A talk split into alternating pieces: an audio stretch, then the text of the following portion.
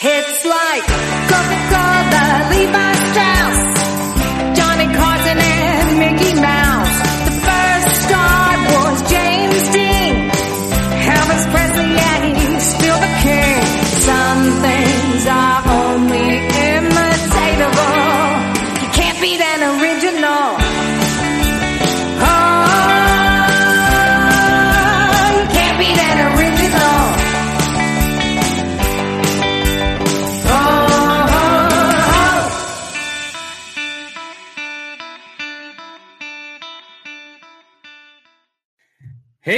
friends and foes. Welcome to Back of the Cereal Box, our Wednesday night live show. New comics, yum. And normally it's just yours truly, Johnny, flying solo. But tonight, tonight, tonight, tonight, tonight, we've got the entire Back of the Cereal Box family and some special guests and uh, maybe some more people joining us a little bit later. But uh, let's bring them on one at a time your favorite pinup cosplayer, D'Elle Memphis. How you doing, D'Elle? I am doing wonderful. How are you doing? I am doing great. And tonight we have dueling Agathas because joining we are us not dueling. complimenting. They're they're twinsies. Uh, is uh, Phoenix Sisters cosplay and the host of Back Issue Breakfast Club, Miss Kelly Guentner. How you doing, Kelly? Hey, I'm doing good. And uh, loving the purple eyeshadow. Why, thank you. My It's husband told me to go wild with the hair and the makeup. So We approve. We approve. And rocking out a great, great Black Widow cosplay, the one, the only, the mythical, legendary Willow Skylor. There she is. Ooh, nice mug. How you I doing, Willow? mug. I need I that have that mug.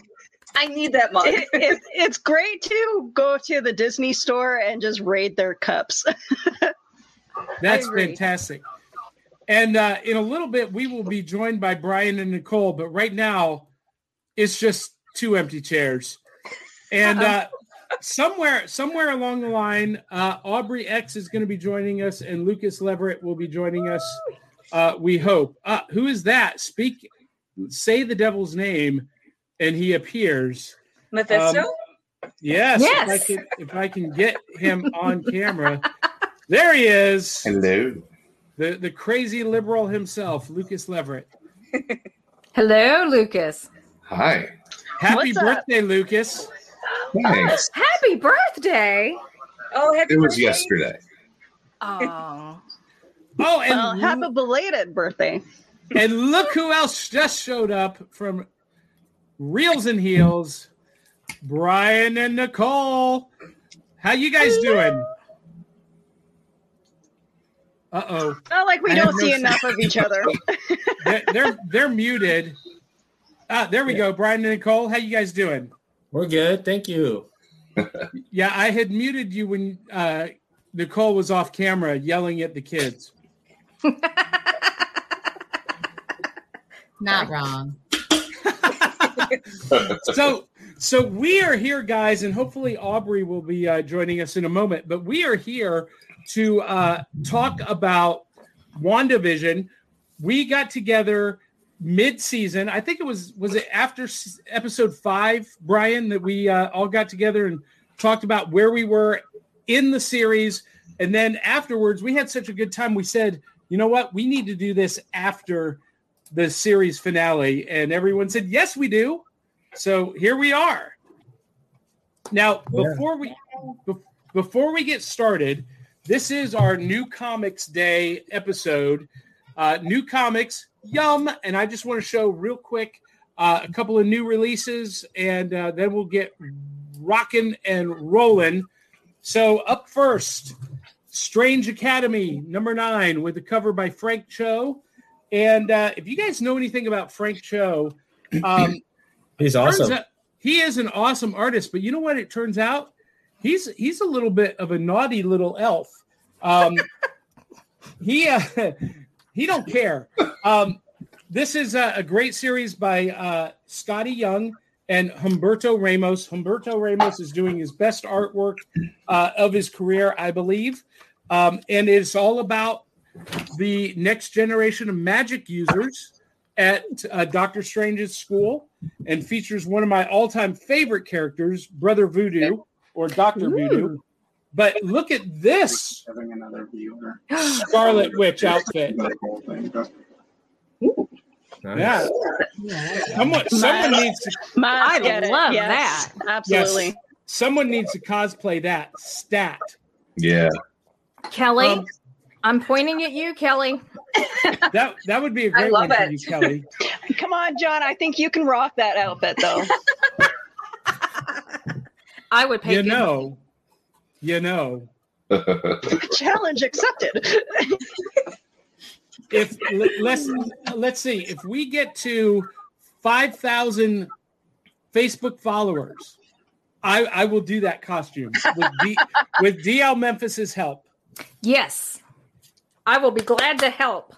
Let's This do is Started like planning weird- this. This is about to be a weird Mrs. Doubtfire Marvel crossover. Well, Lucas, you've got. I've been threatening to do my crossplay Harley Quinn for years. Mm. I've got the entire costume ready to go, hot pants and all. But Yes. but I, I'm not going to do it until we hit 5,000 followers on our Facebook page. I was going to say, Um, why have we not seen this? Well, now there, there now there are two. You, you just made a double commitment. You just promised Yes, you two did. different cross-dressing costumes. I guess I'm not supposed to say cross-dressing anymore. I'll get canceled. But you Gender get bending. Um, Gender bending. Yeah, Gender bending. I call whichever, it crossplay. which- whichever new word that means Crossplay different- is the word. An old word, um, but uh, I would, I would, I would pay to see that. The, the more banana hammocky, the the better. Can we? Okay, All wait right. a minute. Wait a minute. Can we say five thousand for the Scarlet Witch, and then maybe a thousand for the Harley Quinn, since that's already sitting in your closet? no, we're all, oh. we're already at a thousand followers. Twenty five hundred. We're almost right there. I- I'll tell you what. See, right three- there. 3,000. 3,000. 3,000. Yes. This is negotiations right here at its finest. All right. That's Up, um, process. Up next, Blade Runner Origins, issue number one from Titan Comics. It is a prequel for the uh, Blade Runner film. And um, don't know a whole lot about it yet, but I picked it up because I love the whole cyberpunk uh, aesthetic. Written by Kay Perkins, uh, art by Fernando. Uh, actually, there are three writers Kay Perkins, Mellow Brown. What a great name. Mike Johnson, and art by Fernando uh, Dagnino. Um, not super wild about the art. I'm going to be honest with you. It's um, a little bit uh, a little bit too loose for my tastes, but um, I'm going to read it. This is a beautiful spread, though. That that's a beautiful Oh, wow. panel. So that's on my reading list this week, and then you guys will be interested in this. Children of the Atom. Ooh. Have you guys heard anything about this? Well, that story's been going on for a while. No, this is issue number one. Well, the the Adam, like the whole X Men, because they they did the the story a few years ago. Well, yes, they did, but this is a completely different story, Brian. These are um, kids of the X Men. Oh, I'm going to spoil it. They're, these are kids of the X Men from another reality, Oh, from okay. from the multiverse, and um, at least that's what I picked up so far. I haven't read the whole thing yet. I'm going to read it tonight, uh, but uh, you know, it, it takes something really unique for me to pick up an X Men book, and uh, this is out, so many. well, yeah, and you know, th- this is one of those instances where uh, I think it's really hard or really easy not to mess up the X Men.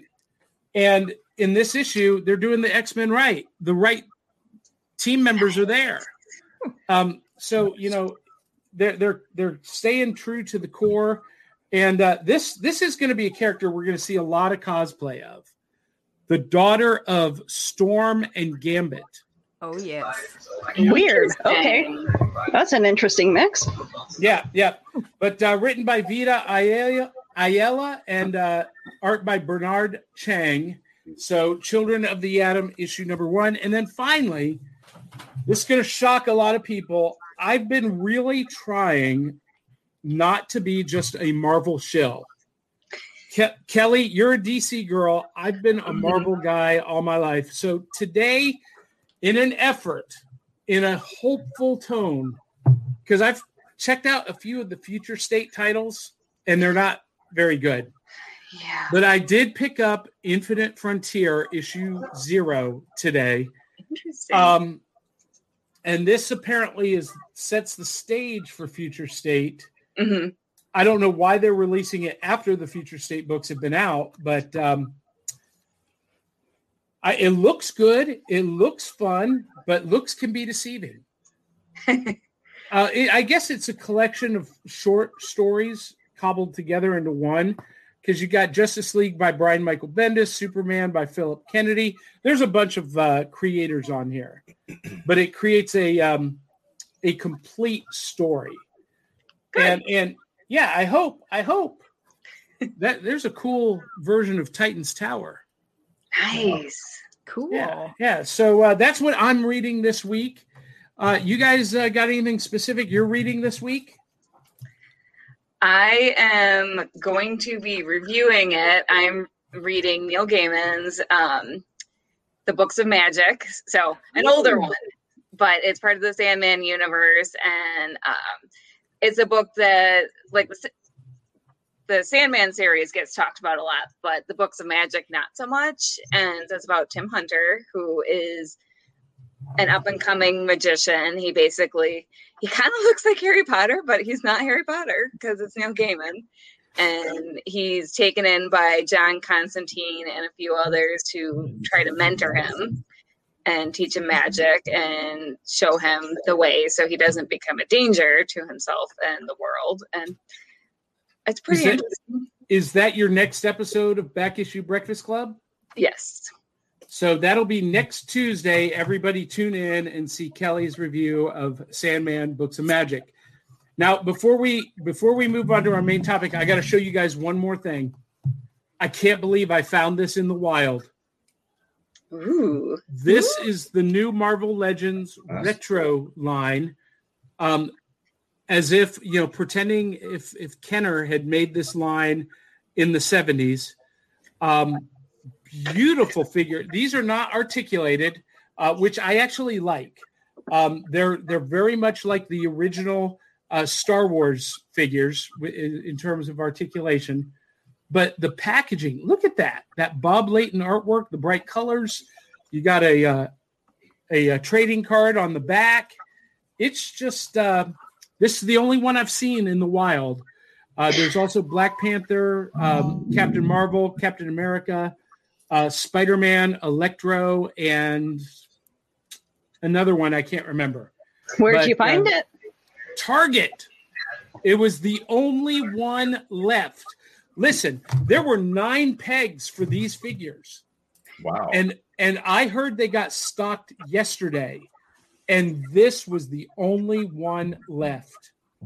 Yeah, my Facebook friends have been saying that's where they find them is at Target, and uh, the a friend of mine picked up Captain America. There's a Captain America one. Yeah, I I want it bad. Obviously, I'm a Captain America fan, so That's a good- all right. Well, on on Saturday when we went to do our breaks, uh, we went to Ollie's, and Ollie's is a great place to have to get graphic novels um, and cheap. So, yes, like, it is. I found this, which takes place before the 2014 movie. Yes.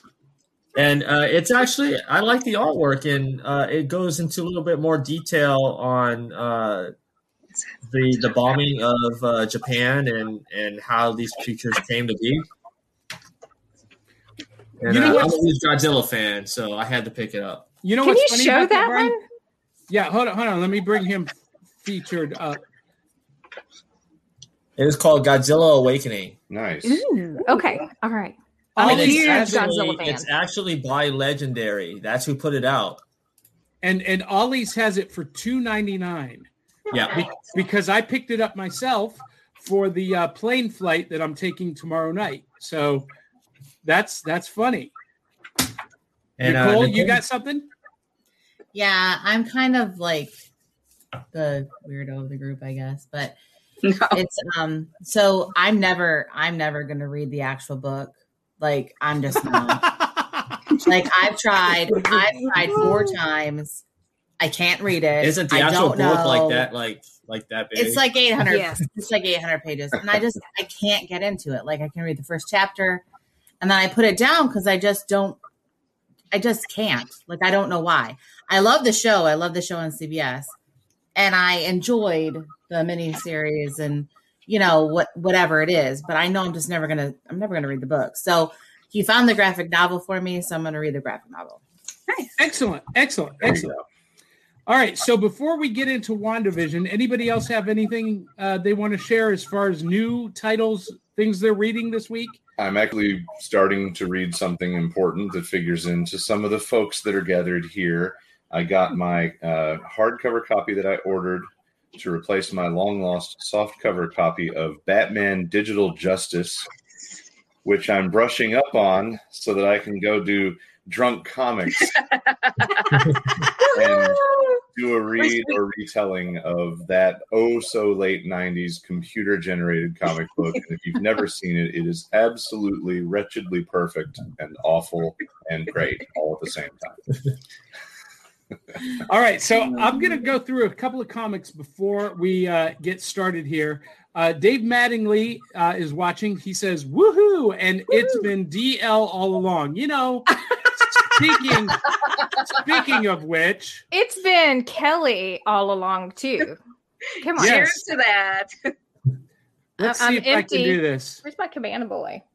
Okay, who called it the, the last episode that we did? though? Well, I I think I think all of us pretty much thought that Agnes was Agatha Harkness. Yes, we all Um, agreed. Yeah. Um, and and spoiler alert, uh, I should have put that up there uh, to begin with. A little late. Spoiler alert. Agnes was Agatha Harkness, which we predicted, and sadly, I think that's the only prediction we got right. Um, so we're going to talk about that. We got Well, some you, you- you know what's funny is that song went number one on iTunes, and did you know that's actually Kathryn Hahn singing that song? I thought it probably was. Yeah, sounds like her. Je- Jeremiah Patton says ahoy. Clyde Hall says hello, everyone. Kelly, you're fabulous. Kelly plus WandaVision equals double the fab. Dave Mattingly says nice brooch, Kelly. Thank you. Scott Hitchcock says there's just one theory. I was sad that didn't come true. Uh, two in all of the commercials sadly did not turn out to be Wanda's parents. Okay, we'll talk about that in a minute.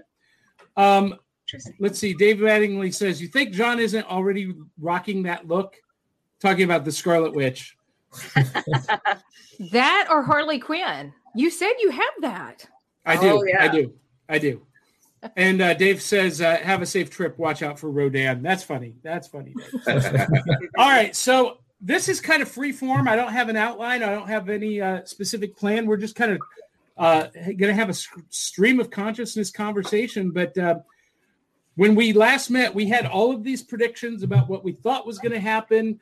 Uh, we did all predict that uh, Agnes was going to be Agatha Harkness, and um, that's pretty much the only prediction that actually came true.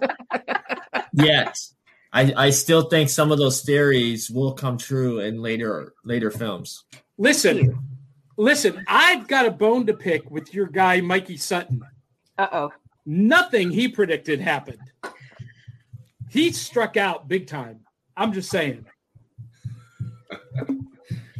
I'm just happy to not be predicting anything. I have I've had so much fun watching all the various uh, opinions and ideas and just going with the flow and enjoying it.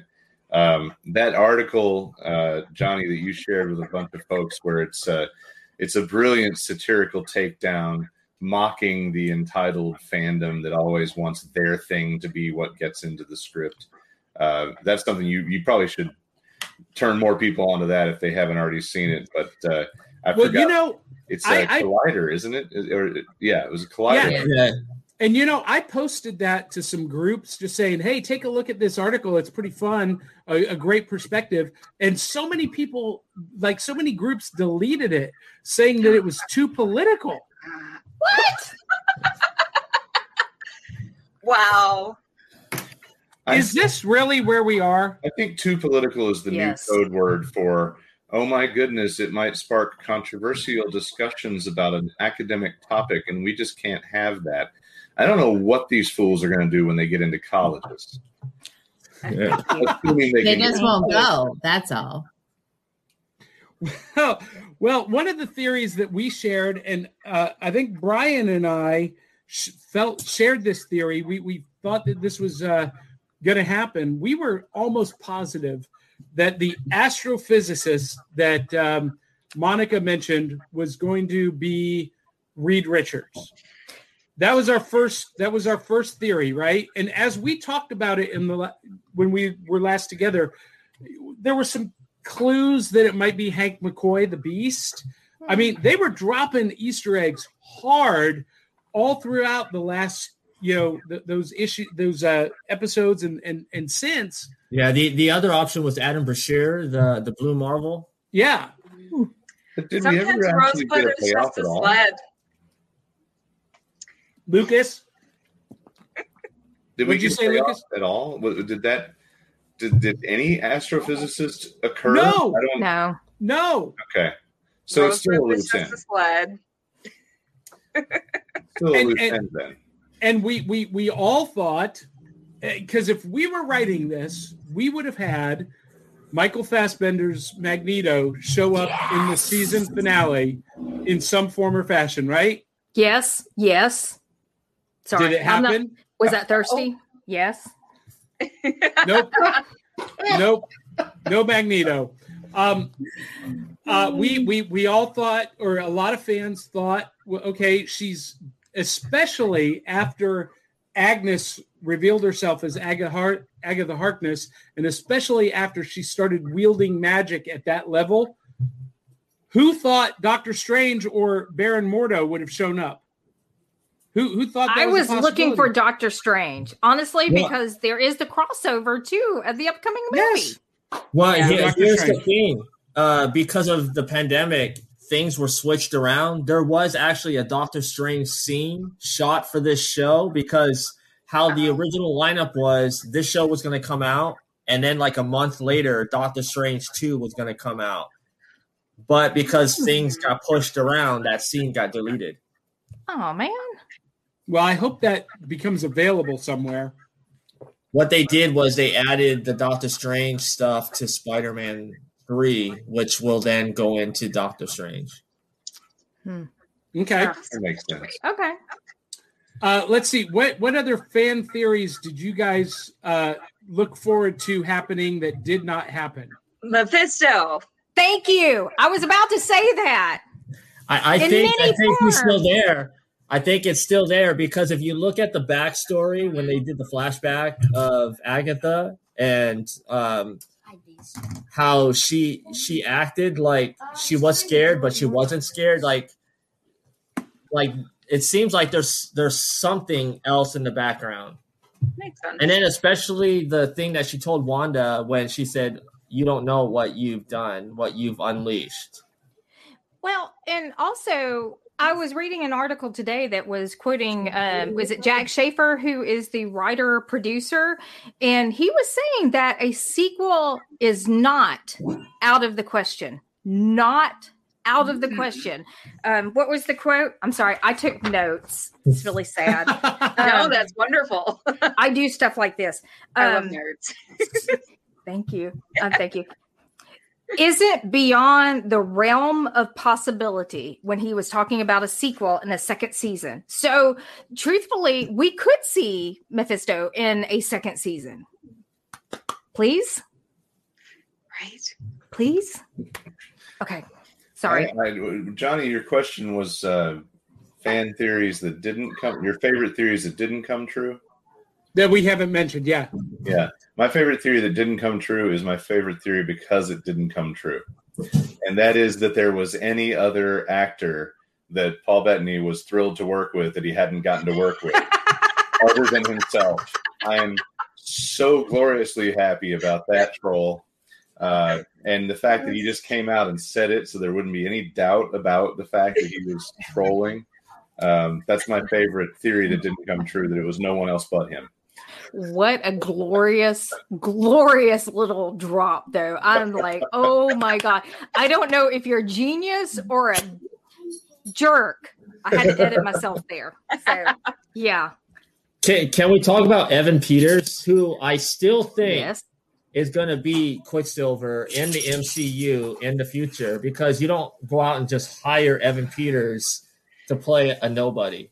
No. I I agree with that, Brian. Um, I think that was um, fan service, then a total fan troll that will be fan service again. Hmm. I, I think I think uh, him being revealed as Ralph Bohner. Which it sounds like a fake name. Yeah, it, it um, Actually, Yeah, that's a that's a callback to a sitcom. Um, I was watching something about that. Was it Silver Spoons? The best friend to the main His name character was Homer. named. Yeah. Yes, thank you. So that was a sitcom hmm. reference. Hmm. Interesting. Well, you know that that was Ralph that Agnes kept referencing all throughout the series. My husband Ralph, who she keeps locked up in the attic, or that she pulled over from hmm. another multiverse. You know, No Who wonder knows? her husband Ralph was never in the mood. kind of creepy. Well, you also have to play a little bit of what if with some of these uh, situations. Uh, there, we, we clearly know that Wanda has no idea what her full breadth of power is, or at least not until the end has she started to really study it. And uh, does Agnes even know? I mean, the the person that she pulled out of magical ether, she could have accidentally yanked from another universe. I mean, there's all kinds of possibilities they can go back and add in detail to write back into however they want. absolutely. There, there's a lot of room in in all of this for them to uh, add context or even retcon with just a line or two of dialogue. Has And, anyone um, noticed the official retirement of uh, Marvel characters is a solo cabin in the middle of nowhere? Hey, hey, Have you noticed this Yes. spread of like uh, Thanos and now Wanda and um, Bucky in the hut? Mhm. Uh, and you have Wolverine in a cabin, like always. Um, there were several of them. We started listing. Well, even uh, Edward Norton's Hulk at the end, he Yes, was like in the Hulk. cabin in the woods. yeah, it's like they all go build a cabin and just go off to some place in a cabin. Well, that's how you go off the grid, right? yeah, that's I guess like so. the, the trope. Well, it's, so, it's so a hilarious trope, and I almost really want them to do it with somebody completely off the wall, like Rocket. well, What's his cabin look like? Well, uh, okay, so so for those of you who are hardcore MCU fans, hardcore Marvel Comics fans, when that that drone shot started coming over the the ridge and across the lake, who started having heart palpitations that that was Alkali Lake, and that we were going to get a, a- Oh a- yeah. a, a Wolverine Easter egg? Did that occur to anybody? No, that No, what it, what No. occurred to me was uh, the place where Wanda goes to in the comics. I forgot. It starts with a W. Uh, Wonder Yeah. Yeah. Yeah. Well, that may be where it is. That may be uh, the base of Wundagore Mountain because in the comics, um, in in the uh, the series, the Avengers storyline written by David Michelinie, illustrated by John Byrne, uh, the story arc was called The Knights of Wundagore. Um, Wanda and Pietro go back to where they were born, which was at the base of Wundagore Mountain, and Wanda opens the Darkhold and reads the Darkhold, and she is possessed by the demon Chthon, which is what that final scene was. So, Brian, you may be right. It may be at, at the base of Wundagore Mountain. Yeah, I've also heard some talk that it was the crater uh, from uh, Sokovia, that it became a lake and That could be true. on and Yeah. so forth. And lot, a lot of, a lot of questions about where it is, or it's just a nondescript remote cabin and no one will ever do anything with it. which which from what we got in the series is probably closer to the truth. Yes. Um, I wasn't shushing anybody. I'm sorry. I have very loud children But don't listen. that don't know how to be quiet. I feel your pain. Hence the reason why I'm muted. But- but Willow, yours isn't a child; it's your husband. Same thing. yeah. yeah. I have no idea what he's watching on TV, and then he also watches a game streamer. So, Oh, Well, so so you see behind me the TV. My son is playing a, uh new Pokemon game. Oh, that's not what he's playing. But he's got he's got his own headphones on, so he can play and not disturb us. Technology is miraculous. So now they just have to come up with a way to implant children with a mute button, and we'll be all set. Because there's no headphone for that. There Oh, you go. wait. That's that's when they become called- teenagers, you're like, please talk, please talk, please talk, please talk. Well, I'll I tell a few you. years. I'll tell you what the cure for that is, Nicole.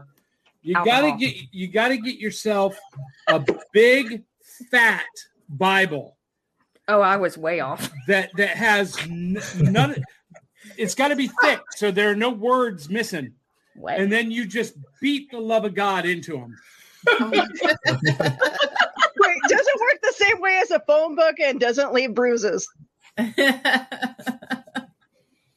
It's, So, it's anyway. more fun though to, to like find a set of encyclopedias. You've got a full magazine of shots in that case. Just now, do we need a disclaimer that we're not actually advocating for beating children? I was just going to say that. Probably. No Please do not were beat your children with a of show. Bible Wait a a minute. book. It depends. I've met some children. I think we should like. Never mind. Oh, I've met a lot of kids that need Jesus. Oh Lord. there's a, there's a special back issue for you. Which Uh, back uh, issue is the best for slapping around an unruly teen? The thicker, the better. yes. I say that from experience. Ke- Kelly's first review, uh, the Hawkeye Private Eye, it was 288 pages. Yeah, That'd that be was a big one. It Yeah, was- that sucker, that would brain a kid real easily. Wow. and not to like completely do an advertisement, but it's pretty inexpensive for how much story, how many pages you get for that. So- so once you read it, if you want to brain your child with it, no, no financial loss there. Exactly. You can just replace it. All and you're gonna want to because it's a good book. I, I was will bad. give I will give the official disclaimer that uh, the views and opinions expressed by the hosts about beating their children with comics and Bibles do not necessarily reflect the views of our other hosts, our viewers, or any potential sponsors. But they could. Oh, we'll God. we'll still get canceled anyway. Um, so so they they they did something on this show that took me completely by surprise, and I am talking about this. Uh, White Vision. Yes. Now, I am a huge, I'm a huge fan of the Avengers. Uh, I tell people all the time that Star Wars movies and Avengers comic books made me who I am today. And the West Coast Avengers story, Vision Quest, that introduced us to the White Vision in the comics, is universally either loved or hated. Uh, fans are completely split by it. And when when we were under the assumption that the vision in Wanda's hex was the body that she stole. Because of that, I didn't see White Vision coming at all. And when it happened, I immediately messaged Brian, and all I said was, Holy crap. And he knew exactly what I was talking about. Brian, did you see that coming at all? Well, I I was kind of on the fence. I was like, if they're doing, you know, these three stories all rolled into one, uh, Spectral Vision was gonna. I, I don't know. I thought they were gonna do it, but not the way that they did it. Okay, but so take it from a I'm not, I knew nothing of White Vision. Like I know nothing. Uh-huh. So the only thing he did, and he told me nothing, which is odd because usually he likes to, you know, revel in his- comics to you. he likes to revel in his trivial knowledge.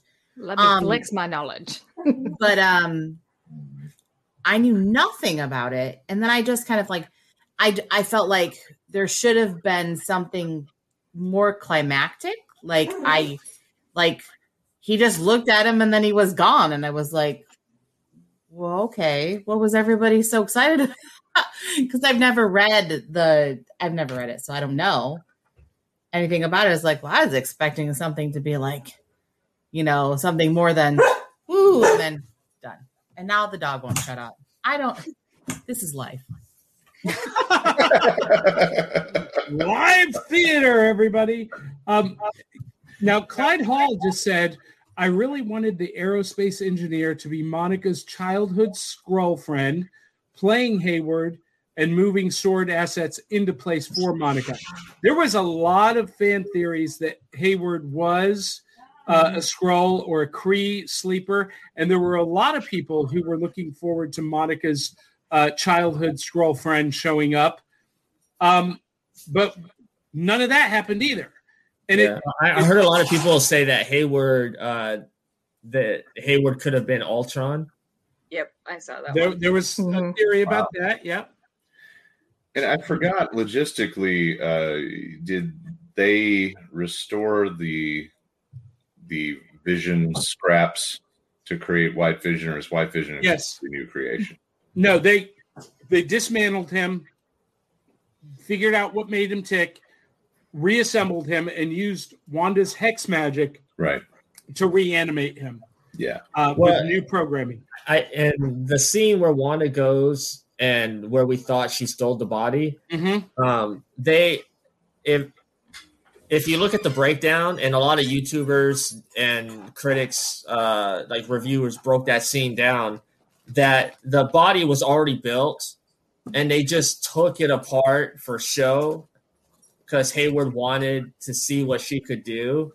Because like they had these saws and stuff, and they were like saw like he's vibranium, and well, in the comics, adamantium is the strongest uh, metal ever, but vibranium and MCU is the strongest. So like they were just slop, you know, s- sloppy with you know the way they were sawing. If you look, so that was all like head games. Because if you look at Hayward's expression, like as he's standing behind Wanda, and then she breaks the glass and goes down, like. So I think what they did was they already had the body built, and they just kind of just took them apart just to see if she could bring him back. Hmm. That that's an interesting uh, theory. I I'll have to go back and watch that scene and and see if I agree. Yeah, watch his facial expressions. And more What- and more understanding that it's just the guy with absolutely no human power or superhuman powers that's just a douchebag. Yes. Yeah. Which I kind of like that. I, I'm cool with the government goon that's just doing his thing, and it it it doesn't really have some other layer. Like there can always just be that government dude that's a little bit of a pain. Uh, you know, you you kind of get. I guess if you're a big enough X Files fan, you're more comfortable with that than the average. Like everybody's got to be a secret somebody uh, that you that you see come from the fandom. Um, I find that we don't rely on that as much, or we shouldn't rely on that as much with Marvel. Now, if you're watching a CW show, Google every name that comes up because they're probably somebody. But uh, I don't think they load that up as much in Marvel as the fans presume.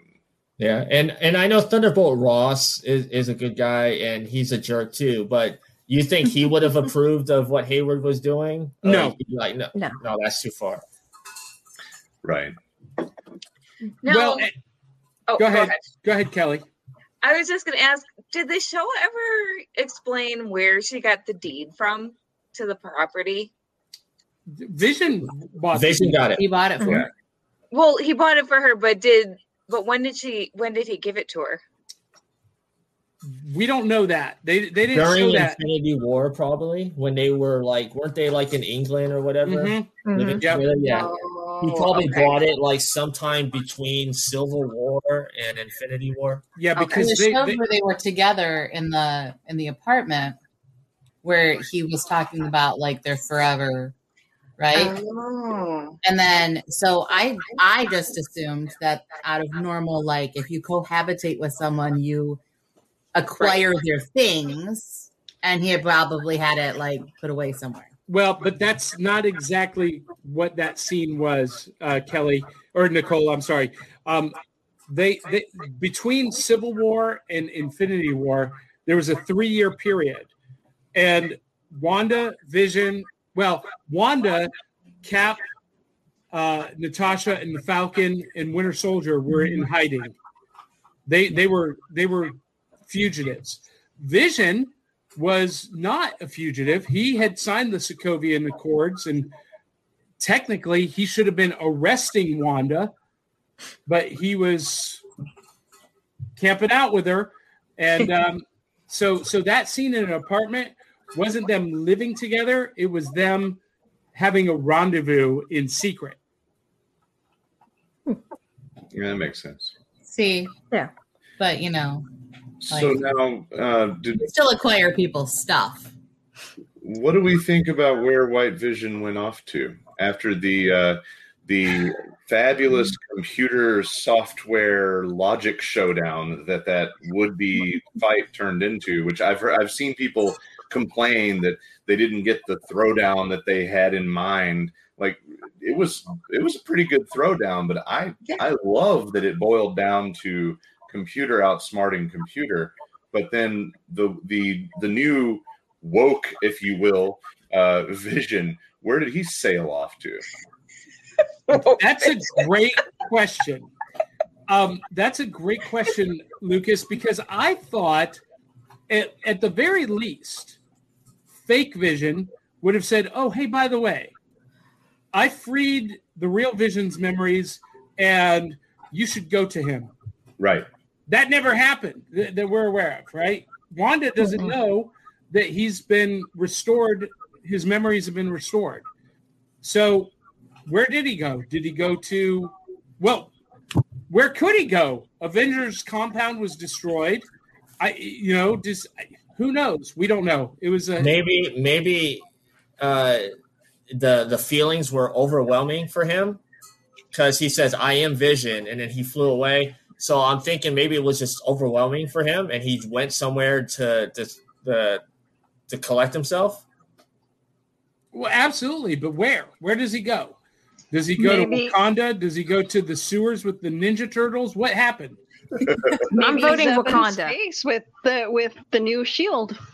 Yeah, that, Yeah, that that thought crossed my mind. We we went straight to Nick Fury for a download. Okay, all right, help me make sense. Well, Well, but do, how do does you, do you think that they're going to do a, like a West Coast Avengers, but since they're doing Young Avengers, Avengers, uh, that they'll kind of mix the two, and White Vision will be part of that Young Avengers team? Well, it, it's possible he could be. He could be like the uh, mentor of the group. Uh, I don't know that they'll do that though. Um, it wouldn't surprise me if White Vision shows up in Falcon and Winter Soldier that could be a thing. Yeah. because the the whole premise in the trailers of Falcon and Winter Soldier is that you know the Avengers are disbanded. You know there are no heroes; they need to reassemble, and we know that Don Cheadle's going to be returning as War Machine in that series. So it wouldn't surprise me one bit if at the end of that series we see a new team of Avengers assemble. I could I could get down with that. I like But that. I'm not predicting anything at this point. I just want full on acknowledgement of uh, of the Falcon Captain America. That's I I, I want to not dance around. I want somewhere in this series. I want the red, white, and blue suit with the shield and the wings done. Yes. And I've wanted it since he showed up. You're you're gonna get it.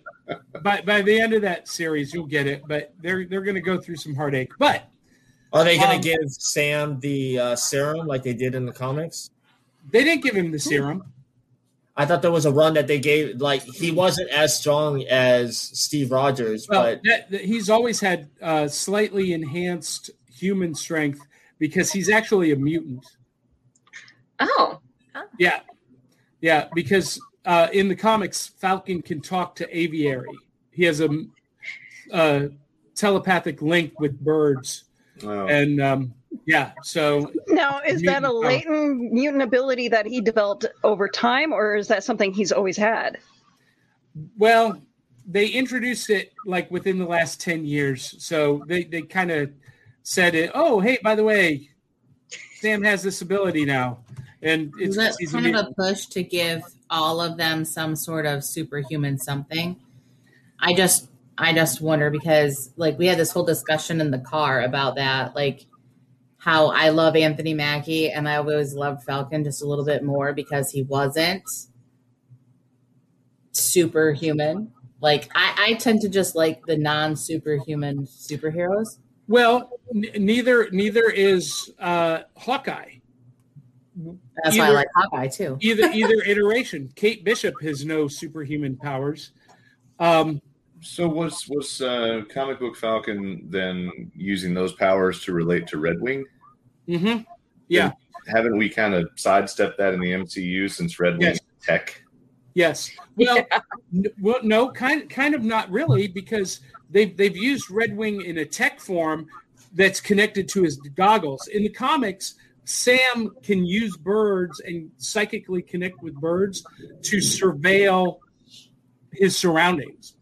Use them as surveillance to spy, um, you know, see things, you know, at far distances. So So he's Brandon. he's Brand. He's he, he just needs a wheelchair and some white eyes, and he'll just use all the crows. Johnny, I'm just trying to figure out how he's going to catch the shield because any normal person that throws the shield and it comes back, their arm's going to break in a million pieces well, based on it being vibranium. I mean, that's why Cap he can catch it because he's superhuman. yeah, maybe Unless suit- they use some kind of Tony Stark tech or whatever, like nanomanics. Well, maybe the suit Well- will compensate somehow. Yeah, yeah, yeah. His suit is is vibranium alloy. It's designed by Shuri in Wakanda. That I mean, that's the comics explanation. Is T'Challa gave him the wings and and his his armor. So there you go. But we're not talking about Falcon and Winter Soldier yet. We're still talking about WandaVision. Um, let's talk about Monica Rambeau for a minute. yes. So when she steps in front of Tommy and Billy, and and the bullets pass through her but slow down, did it strike anybody else that she did not act surprised? Honestly, I kind of thought that she did not realize she was doing that, that it was subconscious, that she just basically went into that mode. Yeah, that that that checks out. I I feel like she had a, a certain level of just confidence that it that it was gonna something was gonna work, almost instinct. So that that kind of lines up. Yeah, I still Kelly, think she I her see the powers wheels turning before. there. I kind of feel like I kind of feel like he is right. I hate to say that. Um, that I really think that it wasn't just the hex that changed her molecular makeup, but also that there was already something she was prone to, some other ability that she got from being in space or from the blip or whatever the heck it was. Like I just feel like there was something that happened during that time where she kind of already knew. And who knows what what like based on being around Captain Marvel, uh, Carol Danvers, like what what is she radiating off of her body? Well, we'll find out in Captain Marvel 2. because uh, that that I think is going to be amazing, and we might even find out in Ms. Marvel. Uh, I don't know if they have plans for Monica Rambeau to appear in Ms. Marvel, but definitely her story has not ended, uh, as we see from the first post-credit scene in the finale. Um, the uh, Skrull agent uh, references Nick Fury, your friend up there, um, who has apparently been completely aware of everything that Hayward was doing. Maybe. Maybe. We're Nick Fury. worried about it. I mean, he's just, he's just kicked back in his fake beach, having a mai tai, watching things go down. You know, You don't you don't think Nick Fury knows everything? I don't know. No. Maybe. Oh, Maybe. absolutely. He has shield agents everywhere. He at least wants people to think he knows everything. Hmm. Yeah, that works. He knows a lot of things, though. He knows a lot more than. I mean, we could find out any number of uh, people involved in the storyline have been Skrull plants that he's used for intel. Yeah, I, I think that's definitely uh, what's going on, and I I know that uh, Monica's story will carry her through Secret Invasion, which is going to be a, another series on um, on Disney Plus. And Scott Hitchcock asks, could it be Captain Marvel who's up there? I don't think so. I think they're talking about Nick Fury. Do you guys agree? I thought Shield has a new characters Shield has a new base, and we're gonna see it in the upcoming movie or whatever uh, iteration they decide to do for the next lineup. Well, the next time we see her is in uh, Thor: Love and Thunder, because they did announce that she's uh, she filmed a part for that, which that's filming now, and that comes out next summer, I think. The next time we see who, Captain Monica- Marvel. oh, okay, Brie Yeah. Larson, Captain Marvel. Yeah, Brie, Lar- Brie Larson was in Australia filming a scene for the new Thor movie. Huh. That's interesting. That movie is becoming very crowded to me. is it? Well, if you, if you think each film, though, they they branch branch things off to the MCU. So Yeah, no, I, I get it. But you got uh, Thor, the Guardians of the Galaxy, Jane Foster, um, a couple of other characters who've been announced to be appearing in that movie. So Valkyrie, and I, I don't know, it just seems very crowded right now to me. We'll see. Well, the Guardians will be done in the half, first half of the movie. I think they'll go their separate ways. Well, we'll we'll see. So so we've got we've got these two streams already breaking off with Wanda. Her path is going to go through Spider-Man 3 and end in Doctor Strange 2, the Multiverse of Madness. Then you've got Monica Rambeau, who is going into Captain Marvel 2, Secret Invasion. And it wouldn't surprise me if she plays a role in um, Ant-Man and the Wasp Quantumania.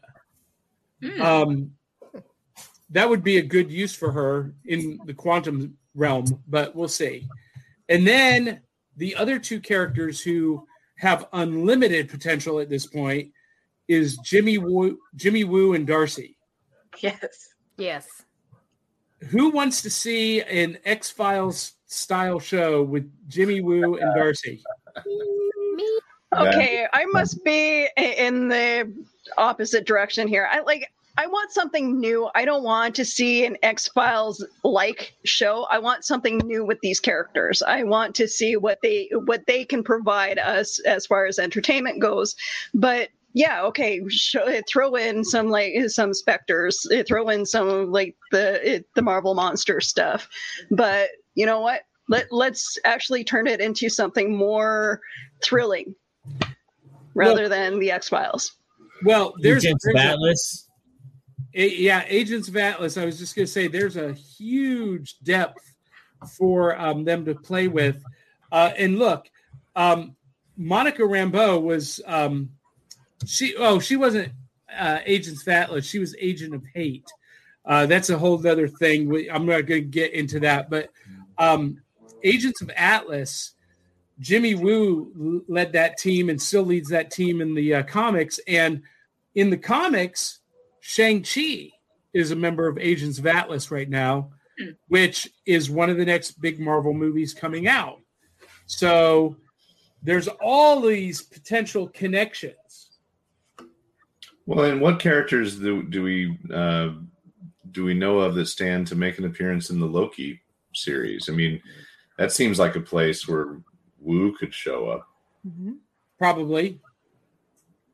And it's not like he's one of their most expensive actors, but his value is shooting up through the roof at this point. What What about Agatha? Yeah, I- what, her status is a little.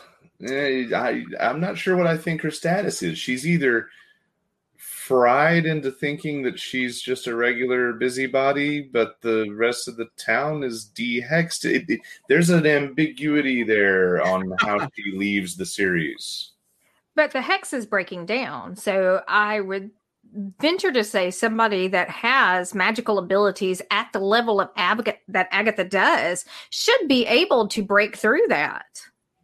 It almost Well- felt like she was being stashed. Like uh, uh, my son and I were talking about, like we almost expected to see her trapped in a little hex bubble by herself somewhere uh, in some scene, uh, or something, some kind of nod that she's in stasis of some sort. Because it really sounded like that was the plan. Like I'm going to Well, zap you and keep you here for safekeeping. Well, and I think that the the inference there is that she is cast, she is stuck as that personality in that town in reality without the hex. The the because she was she was placed in that position. She was transformed and locked into that position while the hex was still up. Mhm. and while the runes were in place around the hex. So the spell was locked in. And she remains within the spell outside of the hex until Wanda decides differently. Yeah, and Okay, we'll definitely I'll- see her again because if you, uh, I mean, they wouldn't do a throwaway line like, uh, what did Wanda tell her? She's like, until I need you or whatever, you're stuck like this. Yeah. and I'll, I'll see you. And then Agatha, which I took away, she goes, unless I see you first. Well, in the original in the took that. comic books, Agatha was she was killed and resurrected, but one of the killings was in association with her interaction with Wanda's children, if I remember correct. And the final scene, that closing credit scene, was Wanda's children crying out for help. So I can't help but think that there could be some tie-in to Agatha there. Hmm. There could be, and Agatha was her mentor in in the comics. Yes. So yeah, that remains to be seen. Well, she may not need a mentor after out of body night schooling her way through the uh, Darkhold. And Well, Agatha. so that that brings up a whole nother thing about the Darkhold. The last time we saw the Darkhold, and there's debate among fandom about whether or not Agents of Shield really counts or not. Mm. Um, I have my own theory about that. I think that the Agents of Shield timeline deviated and then came back in their their final season, but um, season four of Agents of Shield, before they deviated from the timeline, the Darkhold was present and was a huge uh, story element with uh, with the uh, framework and in particular with Ghost Rider. And in Doctor Strange, there was a book missing from the Ancient Ones library. And so uh, my personal fan theory is that uh, you know the Darkhold was stolen uh, from someone somewhere, passed through uh, the hands of uh, Ghost Rider and uh, Aida in the framework, and then came into uh, Agatha's possession. It was also in the Runaways. The Oh, one that's right. That's right. The one girl's mom's a witch. Yeah, that's oh. right. Oh. I forgot about that. Huh. Nico. Yeah. Wow. Okay. And and yeah, but they didn't explain how she got the Darkhold. So there's all of these loose threads that either they're going to ignore and and or they're going to tie up.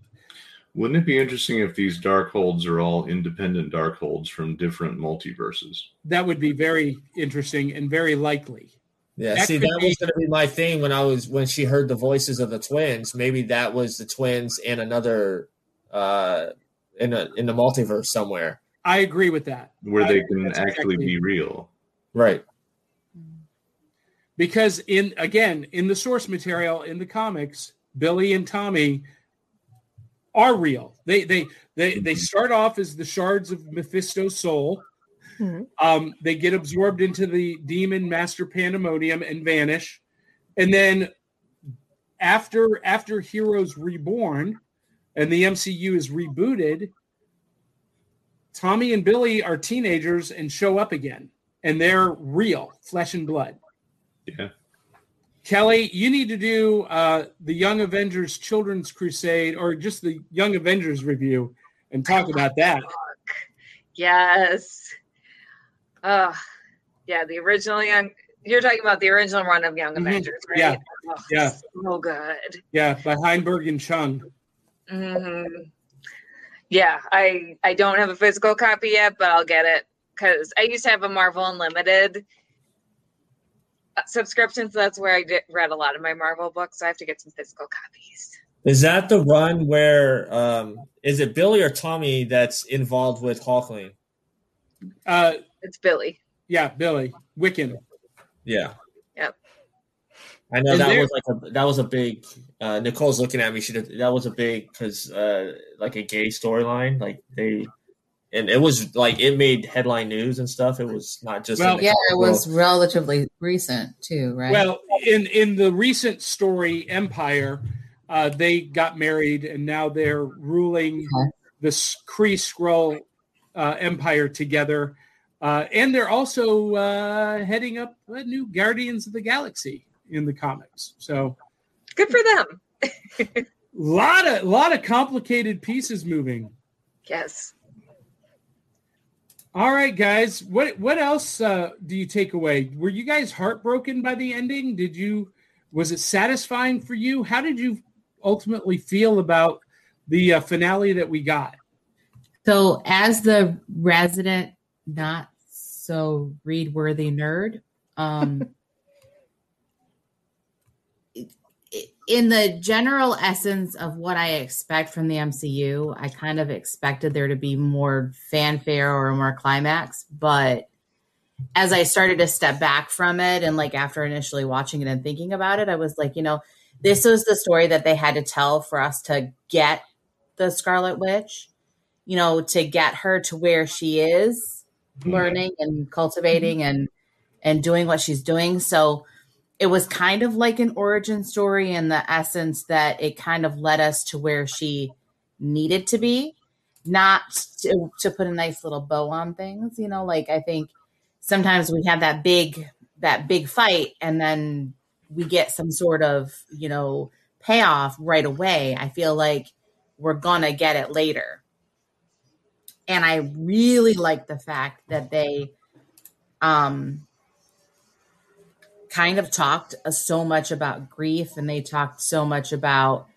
um like that that mental health issue that like she she knows she did it but she doesn't know how and that it's all tied to her emotions. Like i really kind of like that service to mental health that they kind of shot us to that's just me being over analytical and not so read worthy nerdy.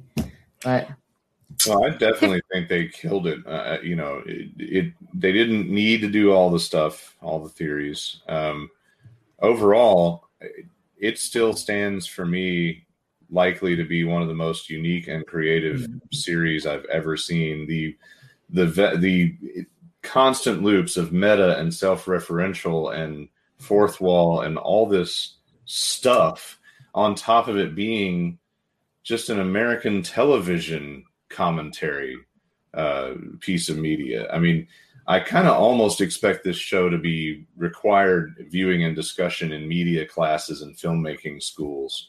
Just when it's all said and told, uh, it, it's it's more than just a comic book thing. It's it's a piece of of referential art on our medium and our culture.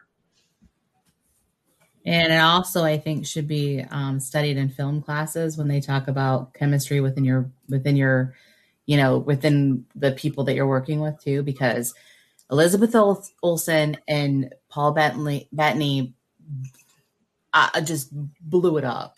Like there was that. I don't know. There's just so much. Like like I would buy the fact that they could literally be together like they they could be married in that wonderful little world Yeah. you know Yeah, Like, that I- was spectacular. D'Elle? Up, oh, D'Elle, you're muted. Hold on.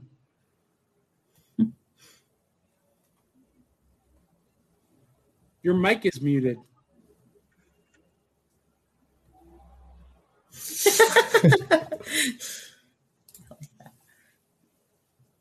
How'd that happen? I'm trying to unmute it and it won't let me because it says you, you can't unmute your guest. Their mic isn't connected. That's interesting. It was Agatha all along. Well, maybe maybe, it maybe she should just drop out and then drop. Sorry, D'Elle. yeah, yeah. I'm gonna drop you out and bring you back in. We'll see if that fixes it. Um, so uh, Willow and Kelly, I saw your um, the the wheels turning when when I asked about the uh, you know whether you you felt satisfied or disappointed by the uh, conclusion. Yes, yes. Um, okay. So I'm gonna say theory coming up with theories and engaging with the fan community has been the most fun I've had watching a show in years. I don't even care that my theories didn't come true. I don't care. I had so much fun. this has been that part of it was really great. And then when you get to the actual show, this show was a masterpiece. Like it really was. It was like Luca said, the um just the love letter to American television, but then it worked with the tie-ins to the MCU, but also you didn't have to watch the MCU to enjoy this show, I think. And it was one of the more realistic um just one of the more realistic treatments of grief and entertainment that I've ever seen, which is just it was incredible. Elizabeth Olsen really portrayed the grief well. Had one of the most quotable lines about how grief is just love persevering, which is poetry. Just Mhm. Oh yeah. chef's kiss. um, so the the ending, like, I was heartbroken that Pietro didn't come back to us, but that's the story that needed to be told. It was a story about a woman dealing with her grief, and she couldn't get her loved ones back. And even Vision flying off, he needed to do that. Like, if she had Vision back alive at the end of that, it would have kind of cheapened the story they were telling. So I think mm-hmm. I think it was perfect. I think it was perfect just as it was. But I had fun. I sure had fun coming up with crazy theories. D- D'Elle, are you are you catatonic all of a sudden? And she's like frozen. Froze. Now your video is frozen. We got your audio back, but your video is frozen. She looks very sad. Oh, You know? Oh can, can my! I just say what Kelly was saying about the like the fan interaction with theories? Yeah, I didn't care if they came true or not, but can we all agree that everyone was not arguing? Like everyone was like we we weren't fighting. We didn't, you know, we weren't talking about an election. We weren't talking about racism. We were we were all talking about one common thing, and that was and it brought us together. And I thought that was awesome. it was just the joy of, of being able to interact about something that was so powerful for us Like, you know, I I I want to mention that what Kelly said about the the the um the quote is that um I apparent I will apparently I only cry for certain things, but like that entire episode when he said that, I just I I really did. I cried and I kind of I sort of almost ugly cried because it's very true. Like it was a perfect depiction of grief. It was a perfect depiction of how women can only accept and move forward with the loss that we sometimes feel when we lose our children or when we lose our loved ones. Like where do you go but hopefully up? Like and I hope that's where she's going is that, you know, she's going to revel in that power and become the amazing character that she is.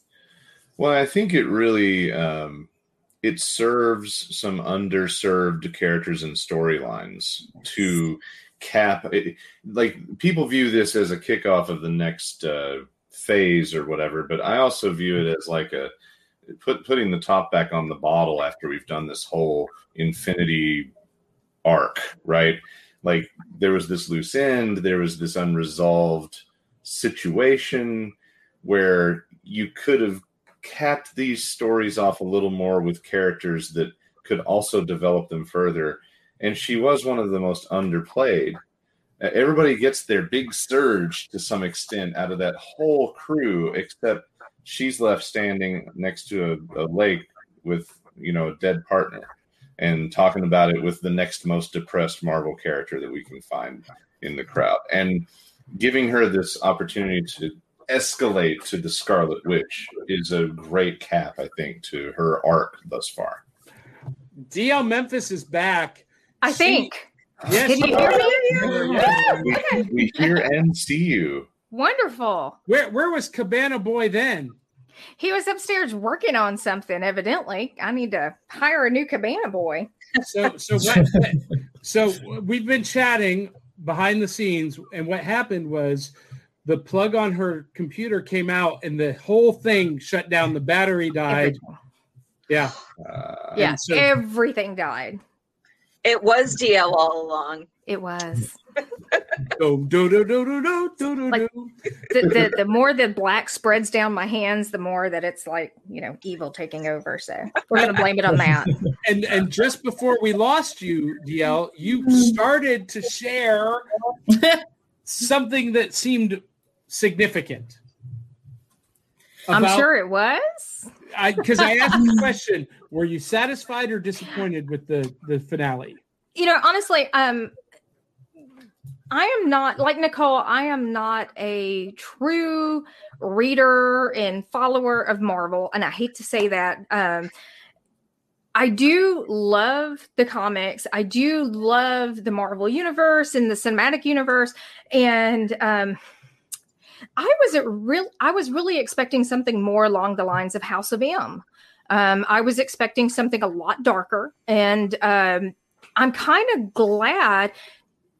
I was emotionally invested in the in the series. At the end of it, I'm like sitting there and I'm like, I'm not crying, I'm crying, I'm not crying. But I mean, it was I was really I, I was really broken up. I also cried at Lilo and Stitch, so there's that. I'm just fair warning. Um, but yeah, I was very emotionally invested in this show. And one of the things that I really liked about it, because I was expecting the whole House of M, that very, very dark, um, no more mutants, the whole, you know, the, the, the death of her children, all of that. And we left with hope. I mean, first of all, she got herself out of the situation. She wasn't reliant on uh, Doctor Strange or Professor X to come in and save her. So we saw a development of strength that wasn't necessarily strength with her being crazy. Because I mean, she is depicted as being one of the most unstable mutants ever. But um, White White Vision, when he left, that last statement of "I am Vision" and he flies away, and now he is out in the real world. There was an element of hope that I saw on the end of that that I really liked that I wasn't expecting. So, and then when you hear her children, um, it even makes you a bit more hopeful. I know it was a distress call, but it's still a bit more hopeful. So, I was kind of hoping. I was foreseeing something very dark and very sinister at the end, but it really just seemed a lot more hopeful, and I like that. Well, I think that final scene with her duplicate, her her her, you know, whatever her doppelganger reading the Darkhold is a bad sign. Yes, because that does, uh, if I remember correct, people who have read the Darkhold either venture into madness or corruption. Is that Yeah. correct? They're, they're possessed. Yeah. Yes. Yeah. Or will it be a, a weird power swerve where she gets enough knowledge to go through the journey and become a master of everything? Yes. Well, you know, in all honesty, I re- I always thought, and, and correct me if I'm wrong, I always thought that Scarlet Witch was more of her name and a moniker, not a classification of a skill set. you're you're correct. So, with them actually giving her a classification and saying that there is an entire chapter that's devoted to her and that she is going to be more powerful than the Sorcerer Supreme, does that not indicate that she has the abilities to be more powerful than Doctor Strange and so therefore be able to manage the corruption and the and and what comes alongside reading that?